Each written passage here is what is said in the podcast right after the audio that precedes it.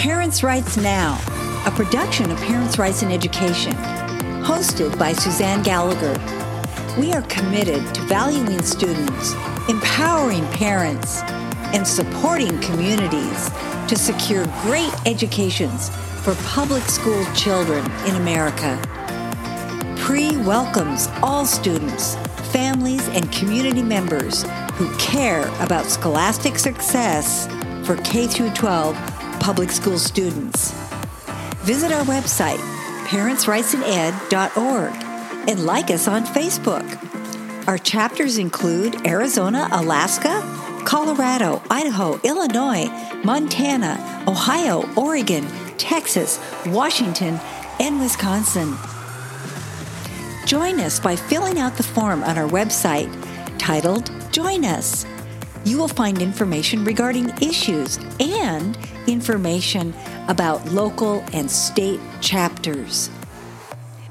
Hey, everybody, today is March 10th, Thursday, and we're going to pick up where we left off uh, earlier in the week in our discussion about Montana. We were finishing up with a story about Jim Riley, who moved from California to the Flathead in 2019.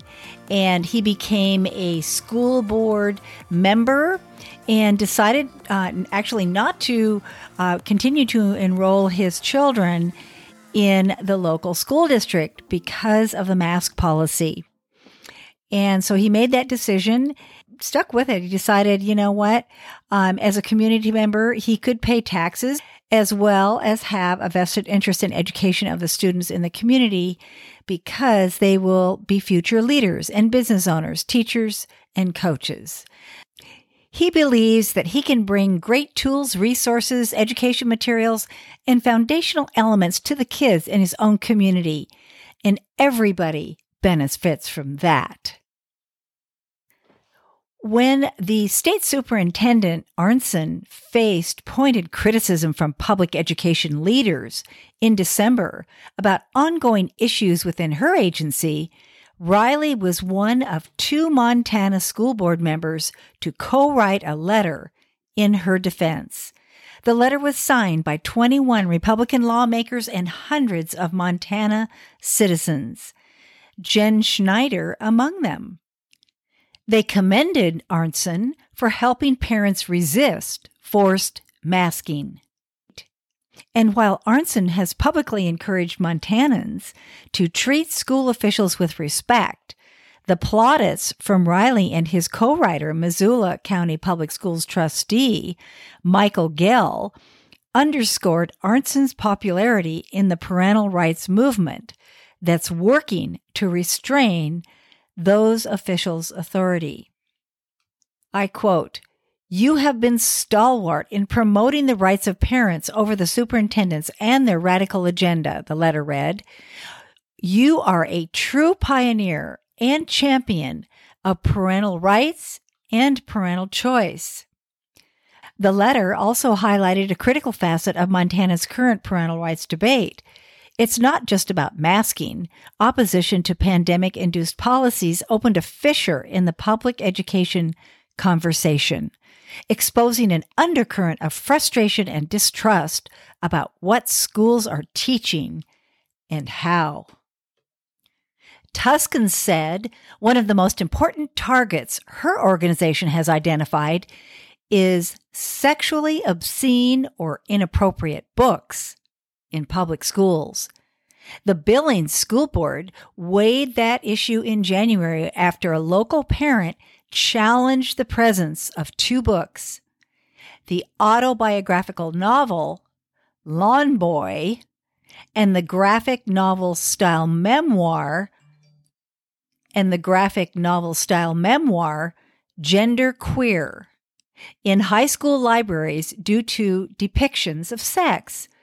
The board received hundreds of emails, a majority reportedly opposing the challenge, and voted unanimously to keep both books on their shelves. One trustee suggested that the push for removal was tied to an out of state agenda. Trustees of the public Imagine IF or Imagine If libraries in Kalispell reviewed a similar complaint over both books in January, voting unanimously to retain Lawn Boy and delaying a decision on Gender Queer until the board could update its policies to allow for book's removal. Tuscan said she wasn't directly involved in either challenge, but did become concerned about a different book The Absolutely True Diary of a Part Time Indian by Sherman Alexie last year. Her inquiries about the book's presence in Bozeman led her to discover that two local high school libraries had copies of Gender Queer. She said she spoke with district officials about her concerns, but since she doesn't have children in the district, she has been unable to lodge a formal complaint. Quote, we as parents want to protect the innocence of children, and we feel it is our role, not the schools, to decide when, what, and to what extent our children learn about sexual relations, Tuscan said.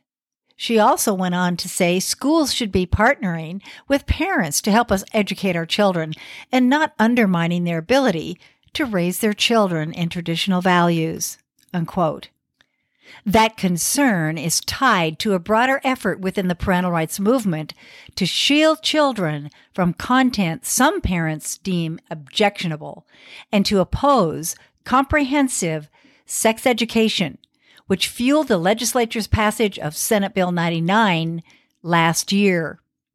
The new law prohibits healthcare providers that perform abortions from participating in high school sex education.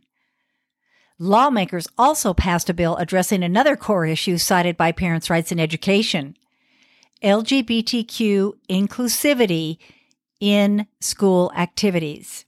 House Bill 112 bars transgender women and girls from participating on women's school sports teams and is currently facing a legal challenge in Gallatin County District Court. But the hottest topic under the parental rights banner in recent months has been the debate over critical race theory. The term refers to a decades old movement among legal scholars and civil rights activists to thoroughly examine the interplay between racial justice and law. School officials, teachers, and state education associations have repeatedly said that CRT is not taught in any Montana public schools. That has not deterred parental rights advocates from raising the specter of such teachings in public discussions about school curriculum and policy. In Montana and nationally, CRT has become a catch all for any instruction that critics perceive as advancing notions of white guilt and white privilege, or characterizing racial disparities as the result of systemic racism. Attorney General Austin Knudsen entered the fray last May, issuing a legal opinion declaring the teaching of CRT to be unlawfully discriminatory. In pledging his office's support to parents or students who allege race based discrimination in the classroom. Knudsen wrote the opinion at Arntzen's request. Quote, Individuals may not be instructed or compelled to apologize for their race or forced to admit privilege based on their race. It is illegal. Likewise, that a particular race is negative or evil. It is also illegal for curricula to instruct a student that members of a particular race or racial identity pose specific dangers to other individuals. Unquote, according to Knudsen. Public conceptions of CRT have become so expansive that educators have been forced to re examine institutional vocabulary they've relied on for decades. Last month, a state advisory council proposed adding the word equity to the Professional Educators of Montana Code of Ethics. despite repeated explanations of the word's specific meaning in education circles, public commenters invoked concerns about CRT in opposing the change. That argument mirrored a contentious debate in the Bozeman School District last fall over the adoption of a new equity policy that board trustees insisted was designed solely to ensure that individual students receive the resources necessary to support their success. Quote, equity's been in education for a long, long, long, long, long, long time, unquote. Bozeman trustee Leigh Anna Bertelsen told MTFP, quote, We have Indian education for all. We have the Individuals with Disabilities in Education Act, where you know students with disabilities, we're required to give them the least restrictive environments and provide all kinds of support. I mean, it's nothing new in education, so educators are not scared by this word. Unquote the distinction hasn't hit home with parental rights advocates who continue to view equity as a code word affiliated with larger social and racial justice movements. Through that lens, the word is a red flag for a political agenda, one they argue will open the door for CRT in schools and damage student performance by equalizing standards based on a lowered common denominator. Bertelsen joined the board in May 2021. Parental rights didn't come up during her campaign, she said, but blowback over the equity policy became immediately apparent that summer during the board's first in person meeting in nearly a year. Dozens of parents, including Tuscan, showed up to oppose the policy as a Trojan horse for CRT. Bertelsen whose grandparents immigrated to the U.S. from the Philippines, found the debate shocking, particularly, she said, as the only woman of color on the board. Quote, You're telling a person of color that racism doesn't exist? Unquote. Bertelsen said, quote, That's, that's unbelievable, right? Unquote. After tabling the policy that summer, the board introduced a revised version in November that didn't include the word equity. Bertelsen said she was disheartened by the concession. She said the spreadsheet she created to track public comment showed that 85% of the 500 letters she received were in favor of the equity language. Even so, she's grateful the episode presented an opportunity to publicly discuss equity and institutional racism. Quote, at the end of the day, it is a better policy than what we used to have in helping more students and helping all of our students to succeed, unquote said. Ryan Zinke, Montana's former Republican congressman and a current Republican congressional candidate in Montana's new Western District, proclaimed the board's removal of the equity language a quote, big win, unquote, for Bozeman parents in December. Among the hashtags listed in his Facebook post were hashtag CRT, hashtag critical race theory, hashtag conservative, and hashtag values. Despite this and other high profile victories, parental rights advocates continue to express frustration that their voices have not been heard, and their search for a solution has brought the movement to a far older but equally contentious arena of educational debate. School choice. Tuscan said Pre's policy priorities for the 2023 legislature will focus on curriculum transparency, again, increasing the cap on tax credits for donations to public and private school scholarships, and directing state education dollars to provide accounts that parents can use to enroll their kids in non public schools and programs.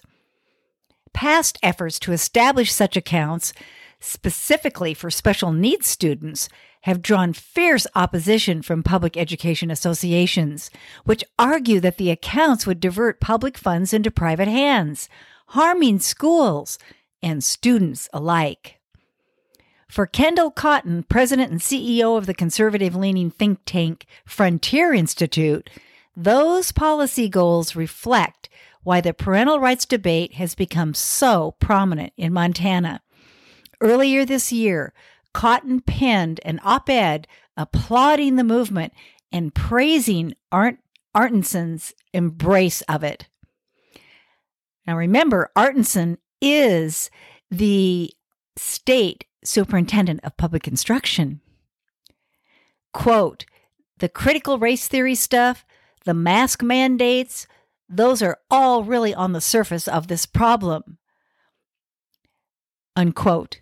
Cotton told the MTFP, quote, the deeper problem is that without the freedom to choose other option, without the freedom to choose another option, parents really just lack control over directing their child's education, unquote.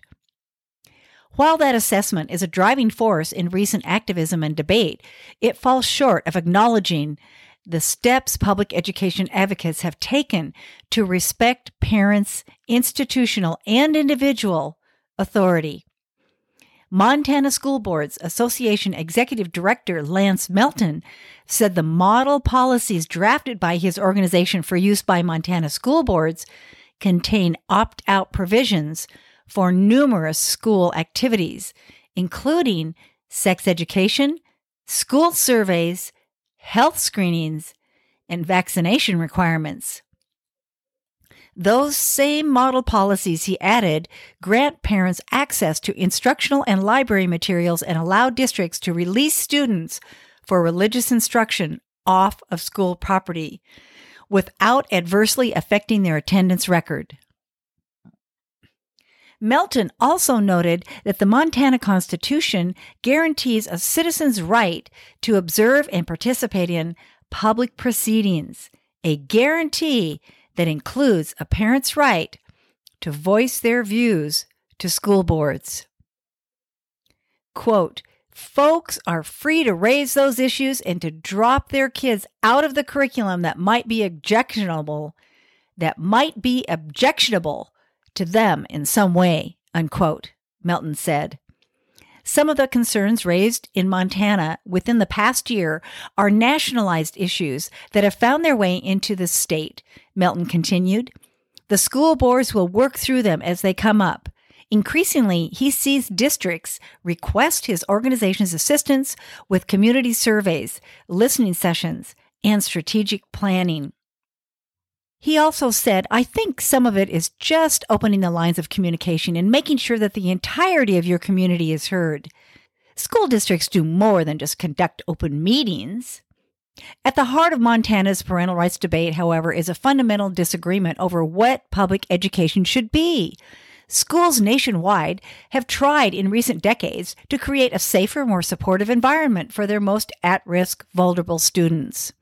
Classrooms have become more than just a place to learn reading, writing, and arithmetic. In recognition of the needs of marginalized student populations, schools have increasingly expanded their mission to help encourage healthy socialization, emotional well being, tolerance of difference, and critical thinking skills. Such lessons inevitably overlap with personal values, leading to accusations of politically driven indoctrination and, in some cases, a view that teachers should stick strictly to fact based learning. Prior to withdrawing her boys from her Billings Elementary School, Schneider said she was always on alert for clues that what they were learning in class didn't align with her family's values. When she found a conflict, she greeted it as an opportunity to engage her kids in discussion and supplement their public education rather than undercut it Kids spend a lot of time with their teachers, Schneider said, and that level of influence makes it imperative that parents pay close attention. Quote, you have to be so intentional about the time that you do get with your kids because you're missing a lot of those small conversations. Schneider also acknowledged that not all parents are that involved. She recalled a conversation with a public school teacher in Billings who happens to be her lifelong best friend. Through their talk, Schneider said she came to realize why lessons on basic skills like social etiquette have become necessary and why that may not sit well with parents who view such lessons as rightfully their domain. She said, I'm teaching kids how to look somebody in the eye and shake their hand. I'm teaching kids the basic things that parents should be teaching them and that aren't being taught. Schneider said. The parents are handing over that education of being a member of society to our school system instead of teaching those skills at home. And I think that's where the problems start to creep in because that's where your values come in. Pre does take exception to some of the things that were stated by that parent, and we will discuss those in our next episode. Thank you for this fabulous report from Bozeman, Montana. This is Parents' Rights Now. Oh, and please check your show notes. It would be so, so great if you could help us out financially as well. And uh, we do give assistance to all of our chapters. Uh, you can indicate that you prefer for the money to go directly to the state. And pre keeps 20% of that, and 80% goes to the chapters to help them with their expenses for printing, etc. A lot of them are putting on events. And we encourage them to do that. And so this helps them to grow and to take action. Anyway, just go to the donate page on our website, parentsrightsined.org. Thanks much.